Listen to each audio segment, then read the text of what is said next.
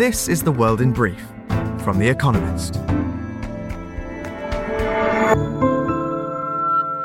Our top stories. Ongoing Israeli airstrikes on the Gaza Strip have killed 29 people so far, according to the Palestinian Health Ministry. At least two senior members of Palestinian Islamic Jihad, a militant group, are among the dead. Retaliatory rockets fired at Israel from the Gaza Strip activated air sirens in Jerusalem, though there have been no Israeli casualties so far.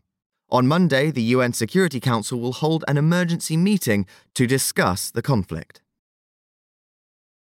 As military drills around Taiwan entered their last scheduled day on Sunday, China announced further exercises in the Bohai Sea and Yellow Sea. During its most provocative war games in decades, China fired missiles over Taipei, Taiwan's capital, and sent warships across the median line.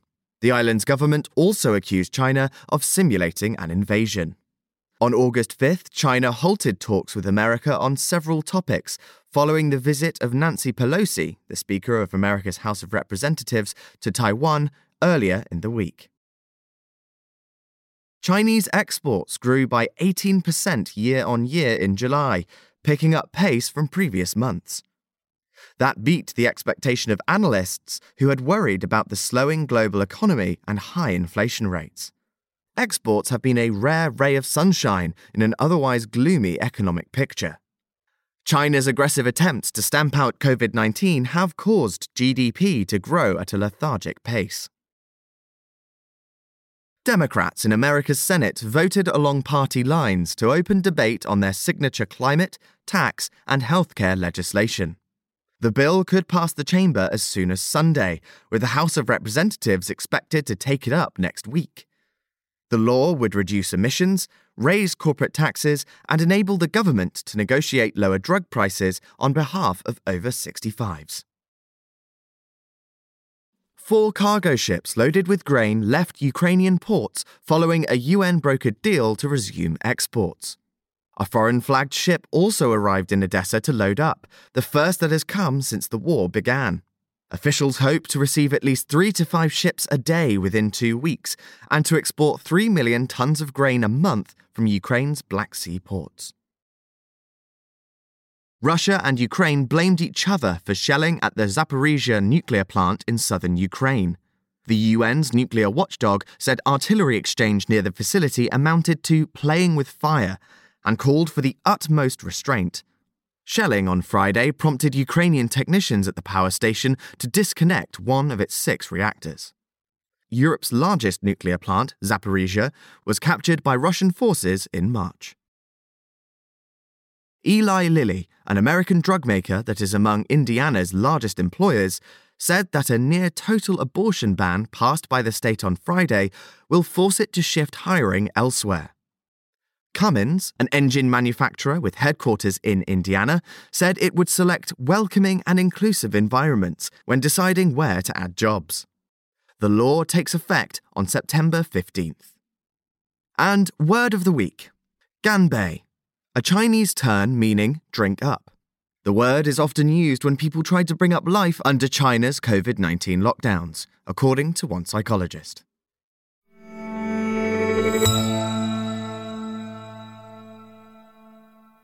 And now, here's a deeper look at the day ahead. Sino American rivalry in the South Pacific. 80 years after Allied forces landed in the Solomon Islands to confront Japan's army, a senior American diplomat will visit the oceanic country in a bid to combat expanding Chinese influence in the Pacific. This weekend, Wendy Sherman, the Deputy Secretary of State, will commemorate the anniversary of the Battle of Guadalcanal and meet Solomon Islands officials, including the Prime Minister, Manasseh Sogavare. Mr. Sogavare alarmed America and its allies in April by signing a security pact with China, allowing it to send security forces and naval ships to the Solomons. Critics fear that could lead to a Chinese military base. China and the Solomon Islands say they have no such plans, but America and its regional allies, especially Australia, have nonetheless promised more aid and engagement with Pacific Island nations. Ms. Sherman's delegation is also visiting Samoa, Tonga, Australia, and New Zealand. At least her island hopping shouldn't rattle the Chinese as much as Nancy Pelosi's did.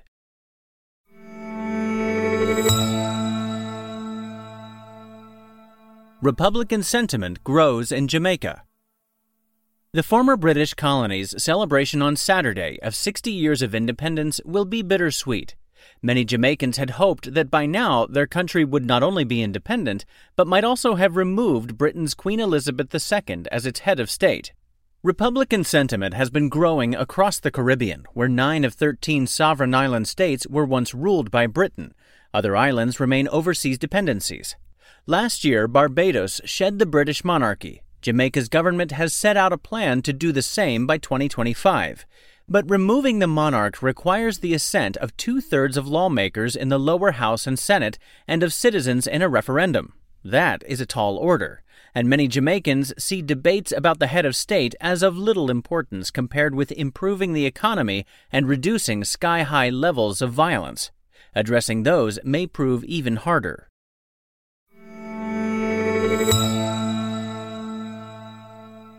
Twin Town, USA.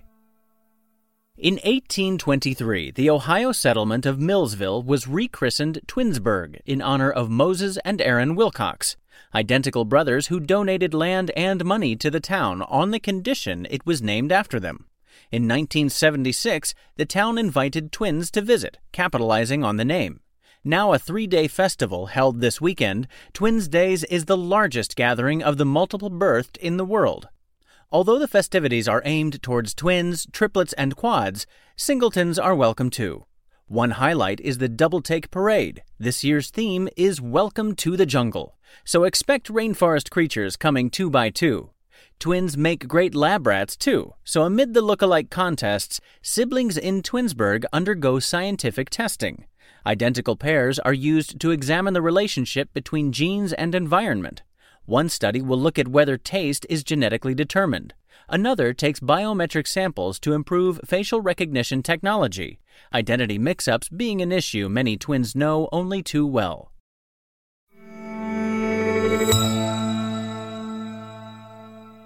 The Sandman comes to Netflix. From 1988 to 1996, Neil Gaiman, a prolific author, immersed readers in an intricately plotted supernatural universe.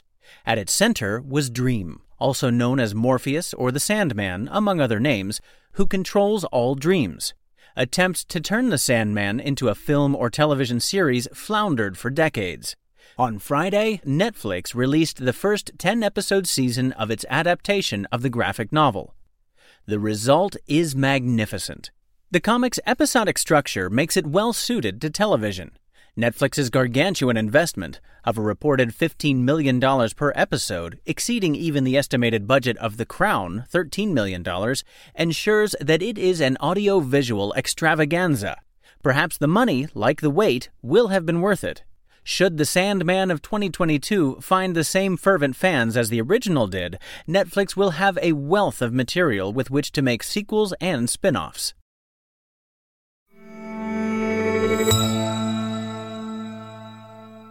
Weekend Profile Gustavo Petro, a former guerrilla and Colombia's next president.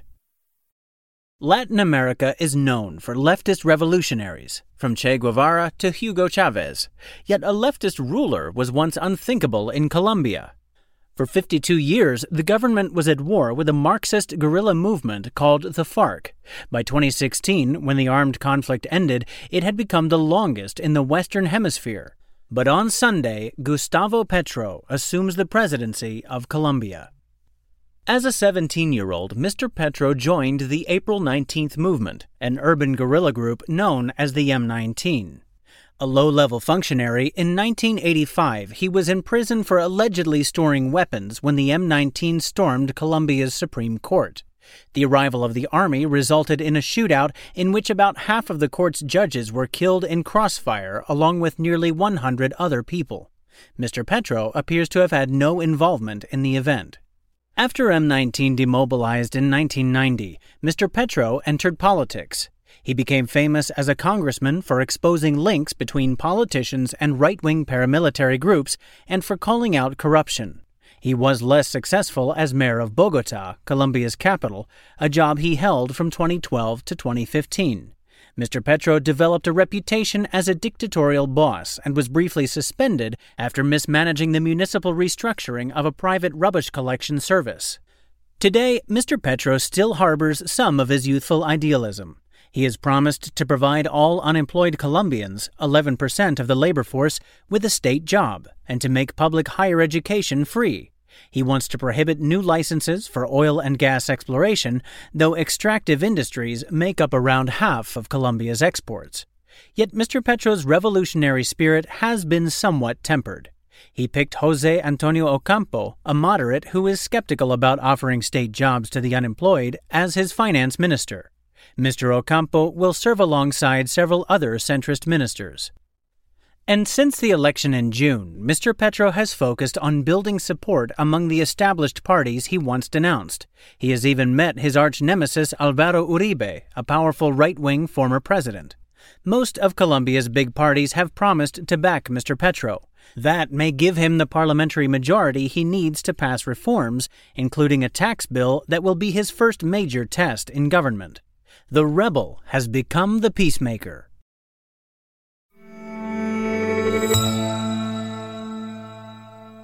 The winners of this week's quiz. Thank you to everyone who took part in this week's quiz. The winners, chosen at random from each continent, were Asia, Sujon Lee, Seoul, South Korea. North America, Gail Rutherford, Colorado Springs, United States. Central and South America, Michael Bryant, Nova Friburgo, Brazil. Europe, Amiolo San Marti, San Carles de la Rapita, Spain. Africa, Paul Lee, Pretoria, South Africa. Oceania, Grant Reese, Queenstown, New Zealand. They all gave the correct answers of Mel Blanc, Logan's Run, Prince Rainier III, Fuji Photo Film, Earl of Snowdon.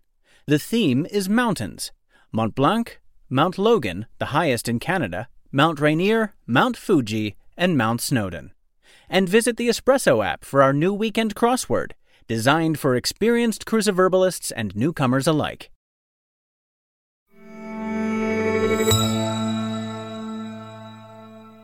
Finally, here's the quote of the day from Andy Warhol, who was born August 6, 1928. In the future, everyone will be world famous for 15 minutes. That's the World in Brief from The Economist, available three times every day of the week.